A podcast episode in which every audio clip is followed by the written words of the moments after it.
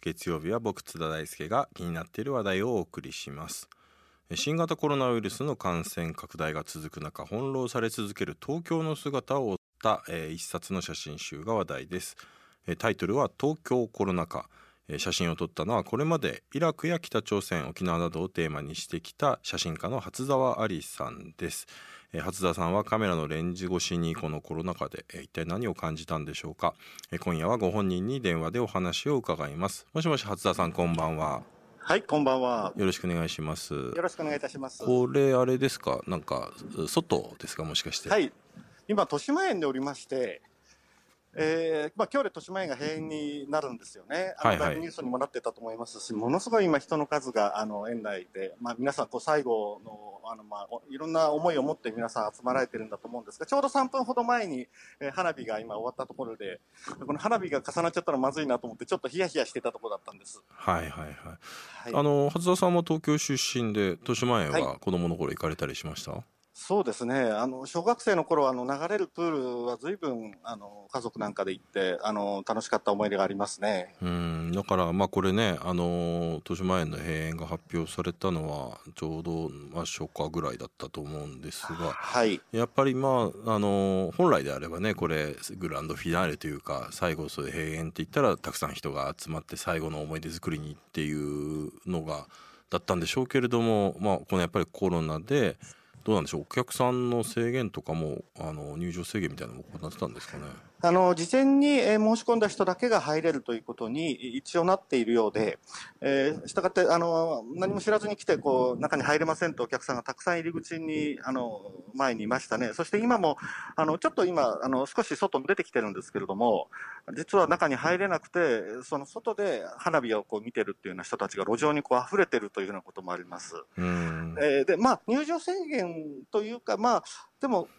あの、人数を制限したかどうかはちょっとわからないですね。まあ、ちょっと思った以上に人がたくさんいるなという印象はありますけれどもね。まああのこの豊島園もまあおそらくは多分あの閉園っていうのはあの数年前からねある程度視野に入っていたんでしょうし、まあええだからこそあのね締め方っていうのはね多分考えてたんでしょうけれども、はい。まあ、またあの豊島園もまたこの、まあ、今日のこのお話伺うその写真集のテーマと同様、まあ、コロナに相当翻弄されて、まあ、コロナが最後を迎えるという形だったんでしょうね。そうですね。うん。あの実際これ写真集ですねあの見せていただいて思ったのが、はい。やっぱりその見慣れた東京の景色が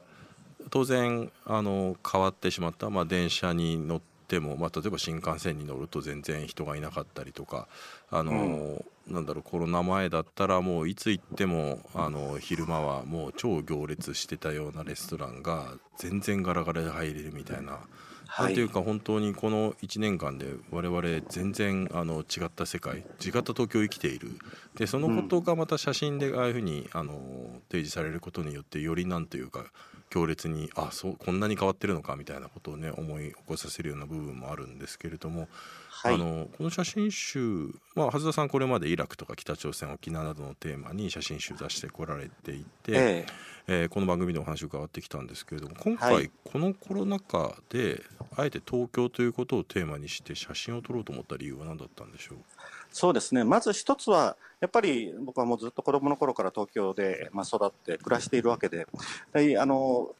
東京ではなくて、その、まあ、周辺、周辺、あるいは外部というのもいいような場所をずっとこう選んでテーマにして撮ってきたんですが、まあ、その過程の中で、いつかは必ずきちっとその自分の拠点である東京に向き合って撮る必要があるだろうということはもう何年も前から考えていたんですね。うんえーしかし、えーなんとなく、まあ、こうきっかけがないまま数年経っていた中で、まあ、2020年というのは、やはりオリンピックイヤーがというような、当時、あの12月、1月ぐらいのイメージでしたから、まあ、そこでこの1年がどのような変化を遂げるんであろうか、まあ、その人々がそのオリンピックが来ることによって、まあ、ある種の人たちはまあ高揚感を抱くでしょうし、まあ、また別の人たちは何か少しこう収めて見てたりするということもあるでしょうし、あるいはそこにたくさんの外国人がやってくる。そこの中中で何がこう見えてくるだろうかということを考えて撮り始めたのが今年の1月ぐらいだったんですがそしたらまあ 2, 2月、ええ、その撮り始めた時にはまだコロナはそれほどでもってことですよね。そうですね、うん、どちらかというとその武漢のニュースに終始しているような段階でしたから、うん、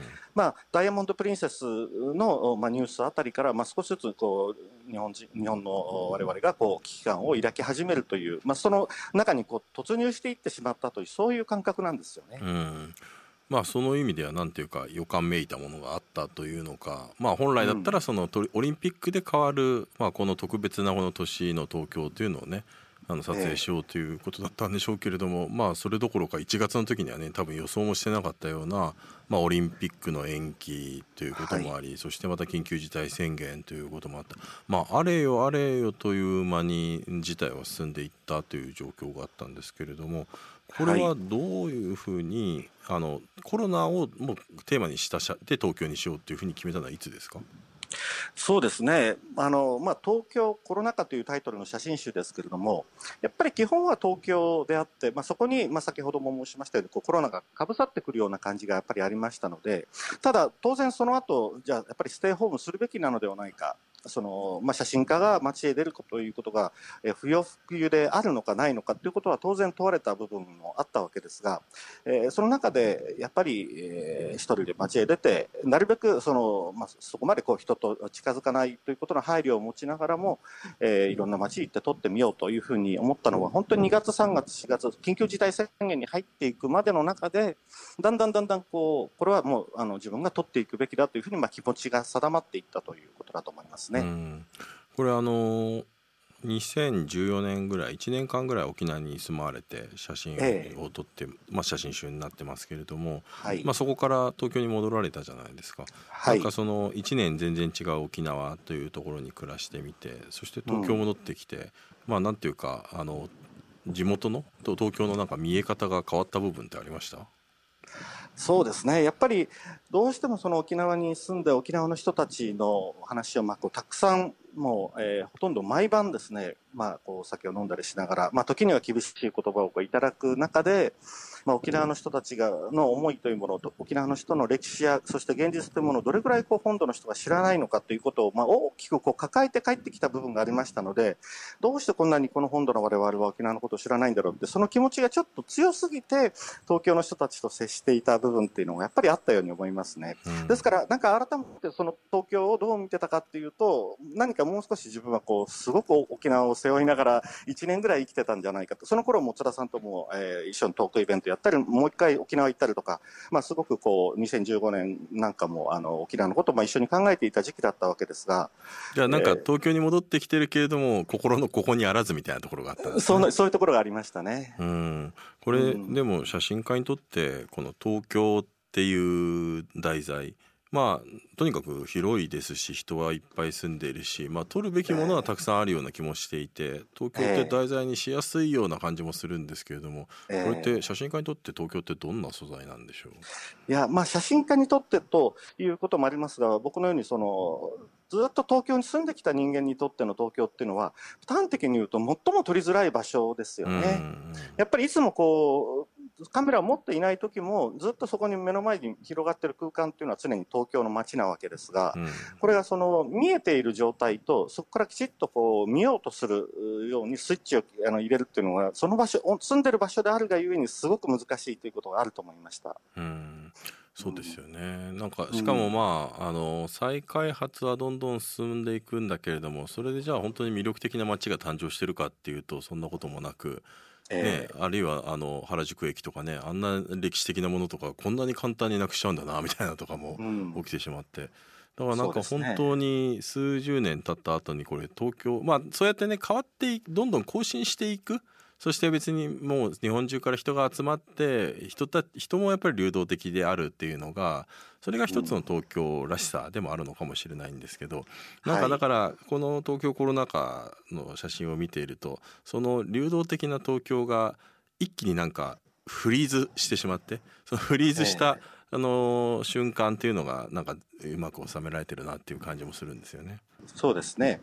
まあ実は銀座とか渋谷とか新宿に行くと、本当にあの人がいないという光景があの毎日のようにこう続いていたんですけれども、まあ、そこと少し、えー、山手線の外側に出てみると、例えば中野とか高円寺のあたりなんかは、実は結構商店街に人がいたりして、うん、その対比がすごく、あの、まあ面白いって言ったらあれなんですけれども、うん、あの、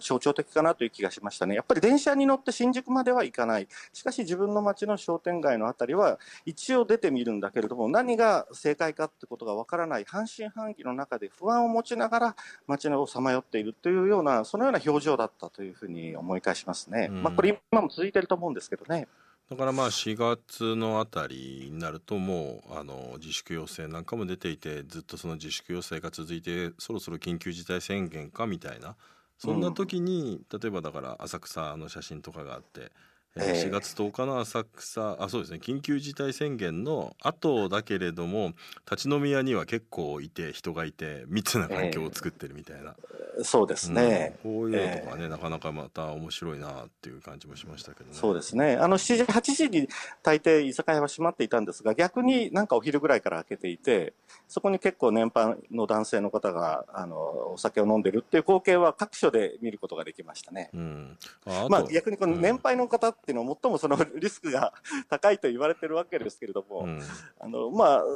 大丈夫なのかなという気もねしながら、うん、皆さんなんかでもちょっとこう多少はこうあんまりこう騒い騒ぐこともなくですね淡々と静かに飲んでるというような光景だったと思いますね。これあの写真で東京でえー、カラーのものとあのモノクロのものが、まあ、大体なんか半々ぐらいなのかなっていう印象があるんですけど、えー、これあえてモノクロの写真なんかも結構含まれてるのは何か意図があるんでしょうか、そうですね。これまであの写真集全部カラーだったんですけれども、えーまあ、この瞬間モノクロで撮りたいなっていう風景というかその人々のこう流れとかっていうのはあのしょっちゅう実はあるんですよね。うん、でも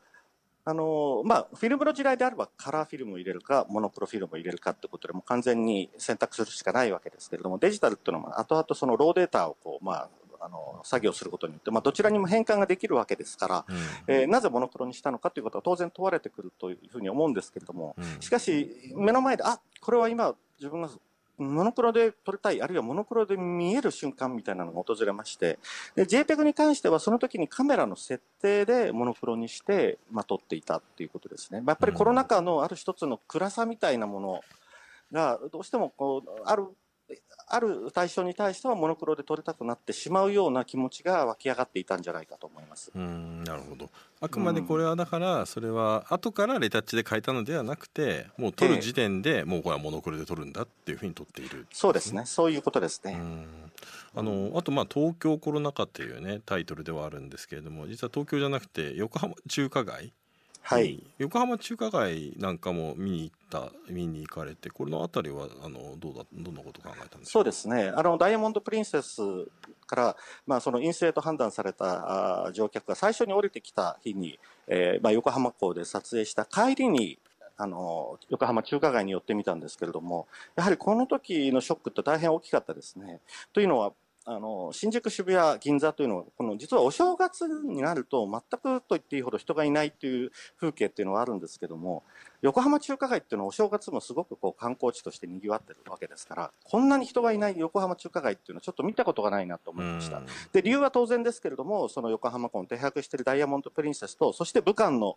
えー、ニュースがあの連日流れていることの中で中国人がいそうなところには行かないということで、もう完全に横浜の中華街がもう凍りついたような状況になっていたんですね。そこがまずこのコロナ禍というものを現実に見た非常にショッキングな光景でした。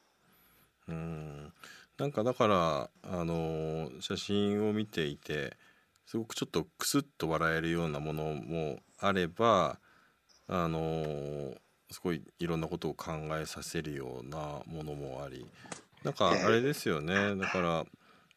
ちょっとやっぱりすごくそのジャーナリスティックなところもたくさんあって例えばだからこのとコロナと直接関係してるわけではないけれども関係しているような日本の問題。例えばあの入管あの入管法入管ですよね。東京入管、はいね。はい、で入管で、まあ、そこに収容されている外国人の労働者が非常に厳しい状況に置かれているっていうようなことでまあ、そこの写真があってまあなんていうかあの東京の問題でもあるけれどもこのコロナの中で起きてさらになんか表面化しているようなさまざまなそういう社会問題の一部みたいなものの目線っていうのが、えー、要所要所でね入っているっていうのが、はい、これがまた一つ、まあ、初田さんの写真の特徴でもあると思うんですけどこの辺り、はい、普段の写真集と違ってよりなんか意識してた部分ってあります？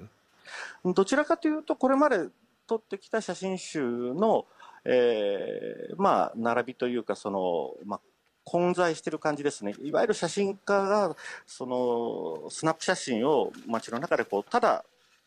撮る。その、ただ街を歩いてる、その中で何かを探していくという写真と、いわゆる現場と言われるような、まあ、まさに今日も、えー、この豊島園というのは一つの現場を今日、まあ、その撮影しに来ているわけですけれども、まあ、こういうところに、まあ、かなりプレスに近い形で入ってきて撮るということとの、これ両方がどうも入り混ざってるっていうのが、こう、どうも僕の写真の特徴だというふうにも言われますし、そこは、まあ、意識しているというか、自分の中で非常にこう、むしろ安定できるバランスなのかなと思いますね。ですから、これまでの写真集とやっぱり逆に近いのかなという感じが自分の中ではしてます。うん、なるほど。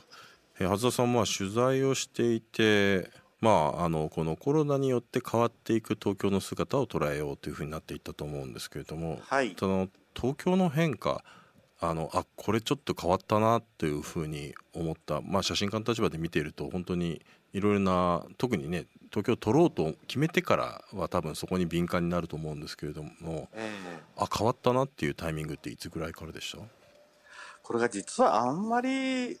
うんすごく明確に変わったなというふうにも逆に思ってなくてですね。なるほど。えー、というのは、まあ、ちょっと変な言い方をしますけれども、その何かこう変わった、変わったというふうに、なんかずいぶんこうおっしゃる言説が最近増えてるように思うんですけれども、うん。まあ、これ思い出すのが、あの、311、それから原発があった時に、これでもうこの国は変わったとか、世界は変わったっていうふうに、非常にそういう論論調というものがありましたけども、何か今回も、これによって何かすごくこの国が変わるんだ、世界が変わるんだっていうふうに、えー、まあ、論じた方が、もちろん、その、何かこう、主張にはなるわけですけど、逆にこう、毎日歩いてるとですね、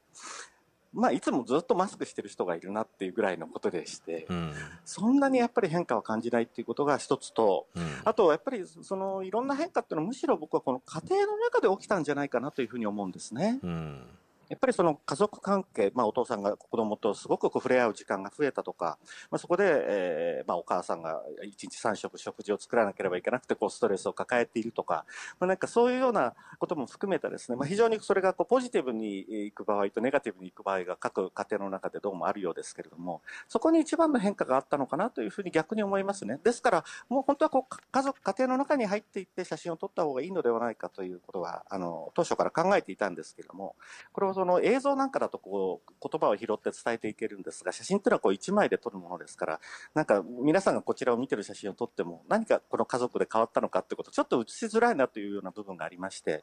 ですからまあ、どちらかというとこう外を歩く中で拾っていこうというような、そういう作業になったかなと思うんですよね。うん。まあ、その中でもやっぱりあの街の中でおっと思うような、うん、これってコロナ以前には見れなかったなっていう光景があってそこにやっぱり、うん、あの気づあのなんだ意識をねなんかのしていないとやっぱ気づかないものとかあると思うんですよね。ええ、でもやっぱりそれがあの気づいた時にやっぱりこれは収めなきゃ、写真には収めなきゃっていうふうに思うんですか？これは。うん、そうですね。一つ今お話を伺ってて思い出したのが、検察庁法改正案の時に、まあ、国会前で、まあ、あのかなり少人数での、まあ、ごデモというものがあの連日行われていたんですけれども、うん、まあ、とてもこう礼儀正しく2メートル間隔でこう相手、まあ、こうデモを行っている。一方で警察がまさに2015年のあのシーリーズの時を思い返すかのようなえー、鉄柵をガンガンこう作っていくっていうようなあのシーンがありましてその辺は写真集に今回収めてるんです、ね、そうですね。これすごく面白い対比ですよね警察の側はずっと同じように感染のリスクがあるのに密で、はい、密の状態を作ってるんだけれども、えー、抗議をする側は、えー、距離を保ってマスクをして、えー、声を張り上げずデモをするっていうですね。そうですね、うん、そうですね。まあ、今回、あの、どうもこういう言われ方もしていると思うんですね。あの、少しこう、まあ、左派の方が、逆にこのコロナの問題に関して、どうもお上に従っているような部分があるんではないかというような、うん、あの、言論というものは、まあ、ところどころ見えるわけですし、まあ、最初は、まあ、そうかなとも思っていたんですが、まあ、すごく、あの、これは後々に考えさせられることだなというふうには思いますね。うん、どどういうことを思いますか、まあ、こうこういう形で抵抗していくっていうことうん、そうですね。まあ、一つ現場にいて、これは正しいかどうか分かりませんけれども、どうしてあれだけの、まあ、法案を、まあ、通されるという時に、もう少しこう、強い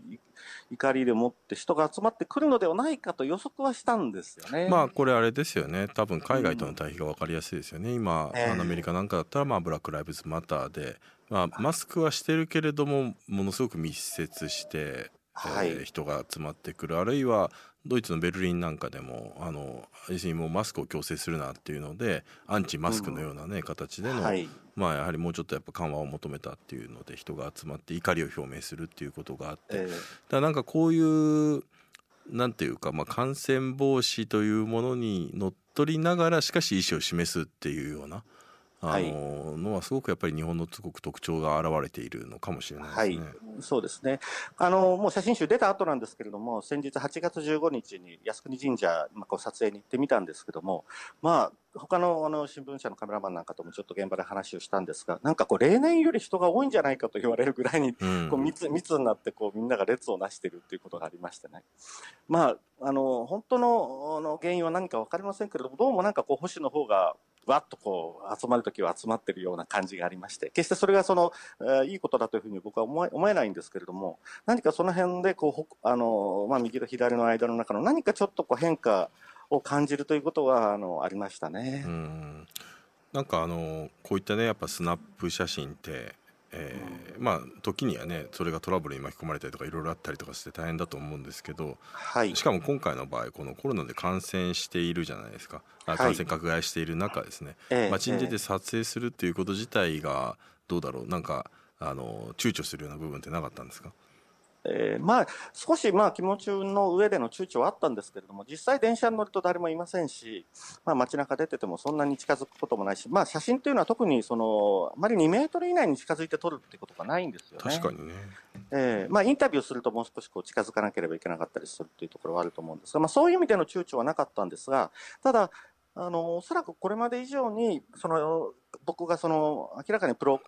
プロでありそうな、まあ、カメラを持って街を歩いていて、まあ、それに気づく周囲の人たちの目線が、えー、冷たいというか、まあ、ちょっとこう厳しくなっているなということは感じたんですね。というのは、やっぱりそのそこで映されることによって、自分たちがこの緊急事態宣言からにもかかわらず、街へ出ている人として映される。自粛しないやつらっていうね。はい、うん、はい。それがどこか、まあ、メディアに乗る、あるいは SNS に乗ったときに、というような、そういう心配をおそらく皆さん抱えてるんじゃないかなと、そこはすごく今回のあのカメラを持って街を歩いてるときに、ひしひしとこう感じた変化でしたね。うんこれ、まあね、写真って、やっぱりなんだろう、撮っていて、あるいはそこに写されているものとかで、いろいろね、やっぱ考えさせられたりもするんでしょうけど、これ、撮ってて辛かった写真ってありますか、はい、そうですね、辛かった写真。うんまあ、肉体的につらかったのはちょっと笑い話のようになってしまうんですけれども写真集の一番初めの方に出てくる桜の写真ですかね。ああそうなんですね、これは。うん、これあの桜があの上の恩賜公園で咲いておりまして、はいはい、まあ、そこにこう雪が午前中に2時間だけ降ったんですけども、うん、でその前にこうテープが入ってあって、まあまあえー、中に入るなということなんですが、うん、めちゃくちゃ綺麗な写真ですね、えー、これね。そうなんですよね。これはあの実はそのそこのロープのところにたくさん一般のその近所の人たちやらマスコミの人人たちがたくさんこう実はいましてこれ写真集のあの裏表紙を見ると分かるんですけども、はいはいはい、でこういう状態の中であの誰もいなくなる瞬間を待とうと思ってあの大変寒寒い中雪に降られながら1時間半待ってようやく5秒間訪れた瞬間を撮ったっていう、なるほど。ですね。まあだから 正この直辛かったです、でもこれって面白いですよね。だからつまりこの写真でいなくなった瞬間を撮っているからそれは嘘ではないんだけれども、ええ。その場にいた人は結構人いたよねっていうことが分かるね。そうなんです。そうなんです、うええ。んなるほどね、まあだからこそやっぱりどういう場場面を切り取るのかっていうことに多分はい。本当に写真家のメッセージがね現れてくるのかなと思うんですけど、そどうですか？ね改めてこの140近くの写真をあ142点か写真を撮って写真集としてまとまって、うん。作品として自分のこの写真集を眺めた時にどんなことに気づきました？東京という部分で。そうですねあの少しまだ振り返れてないところがやっぱりあるんですよね。というのはその津田さんとご一緒した沖縄とか、まあ、僕が7回通って撮った北朝鮮とかっていうのをこう、まあ、行って帰ってきてそしてすごくこう時間をかけて考え直して整理をして納得がいってこう出版をするというものがこれまで多かったんですけれども、うんうんうん。今回は本当にまだまだ渦中の中にいる皆さんが渦中の中にいる中で僕もか渦中の中でこうカメラを持って歩いている。そしてそれがまだこう収束してない中で今回写真集を出しているっていうところがありましてやっぱり見ていただく方もそうでしょうし僕自身もこの写真集をあこうだったな何かこうちょっと振り返っていくためには少しやっぱり半年1年時間がかかっていくのかなというふうに実は撮った側も思っているということが今回に関しては初めて起こりました。うんこれあの先ほどねまあ震災があって今回のコロナがあってどちらでも当然これをきっかけに日本変わらなきゃいけないんじゃないかっていう話があってまあ多分それに対してのちょっと違和感も表明されてたと思うんですけどはい。今ねこのやっぱコロナによってこのニューノーマルになっていく。まあ、うん。見ようによってはこの東京コロナ禍っていろんなニューノーマルが映し出されてる写真でもあると写真集でもあると思うんですけどもはい。このニューノーマルもちろん否定する議論もあれば肯定的に紹介する議論もある。これについては橋田さんどのようにお考えですかね？そうですね。あのー変わっ自然に変わっていくべきこと、そしてより合理的に、えー合理性が明らかにあることとして変わっていくことっていうのは、まあやはり継続していくべきことだと思いますし、ニューノーマルの中で、実は僕自身もあのいろんな考え方がもうすでに変わらされているいながら、ここの後の世界を生きてくるかなということは、やっぱりあの思うことありますね。なんかこれなんかその意味でもこのえ写真集を撮ったことで気づいたなんか東京というあの街の新たな、うん、特徴というか魅力みたいなものって何かありました、うん、東京の魅力っていうのは僕はずっと分からなかったし今も分からないんですよね。住んでいるからこそ、そうですね。うん、だから、だから、あのー外部、違う街に行って撮ったこととの違いっていうのが、本当にすごくやっぱり分かりにくい部分があって、逆に言うと、だからこそ、実はこの写真集出したから終わりということではなくて、まあ、これからもちょっと半年、1年、2年、3年と、あるいは5年、10年と、えー東京にいる間はもう、なるべく毎日東京を撮っていこうというような気持ちに今なっているんですね。っていうのは、やっぱりこう、撮ってて、なかなか整理がどんどん自分の中でつかなくなってきているというようなところがあるので、うん、だからこそなんか撮り続けなければいけないような気持ちになっているんです。でもそれは初田さんの人生にとっても初めてのことってことですよね。そうですね、初めてですね。まあやはりまだまだコロナがねどうなっていくのかわからないので、まあ、そこに右往す作をする街の様子を、まあ、収めてまた続編をうん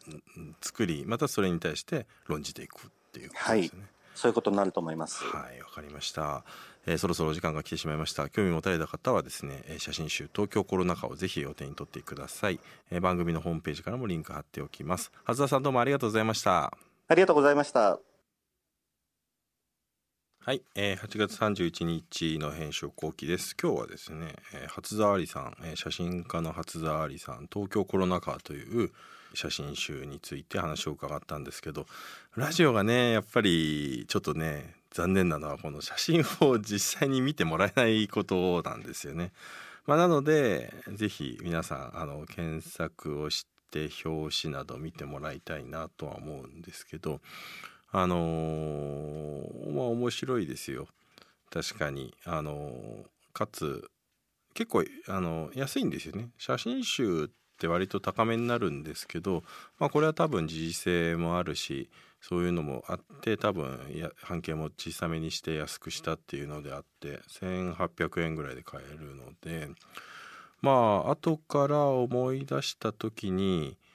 そうですねこれからコロナがすごくひどくなって何年もね苦しむようになるんだとしたらそのでも初めはこれぐらいの穏やかな感じだったねみたいなふうにも思うだろうしまあもしかしたらもう来年の早い段階とかにはもうワクチンとかもできちゃってなんならオリンピックもできてみたいになれば笑い話のようにね見れるようなっていうところもある。ただ現状はやっぱり多分どっちにもなるんじゃなくてもうちょっとその間で、うん、じわじわじわじわなんだかんだでこのコロナのことを考えなきゃいけないあるいはコロナからまた変異していく新しいウイルスがそこにある日常を考えなきゃいけないんだなっていうことは思いましたね。うんあとはやはりなんかすごいやっぱり結構キッチュだなって思うようななんかあの東京ってもうだいぶもう綺麗になったなとは思うけれどもまだまだ実は本当にあの昭和のような光景が残ってるとこもたくさんあるし、えー、なんかそういうのがまた気づかされるようなまあ東京って結局やっぱり山手線ごとに全然違ったね、23区だけでも違った風景がある街だし実はまあ本当にあの東京ってこういうイメージが持てないよねみたいな思っていたものが、まあ、コロナっていう特殊な状況になったことでうんまあなんかあこんな街だなみたいなものが少しなんか見えてくるような気配もあるというか、うん、そういう意味でもですねなんか、えー、見ることでいろいろ感じることができることが多い写真集じゃないかなと思います。海外のねマグナムフォトとかああいうような写真が好きな人であれば非常に楽しめると思いますので是非皆さんお手に取っていただければなと思います。はい以上編集後期でした。また来週。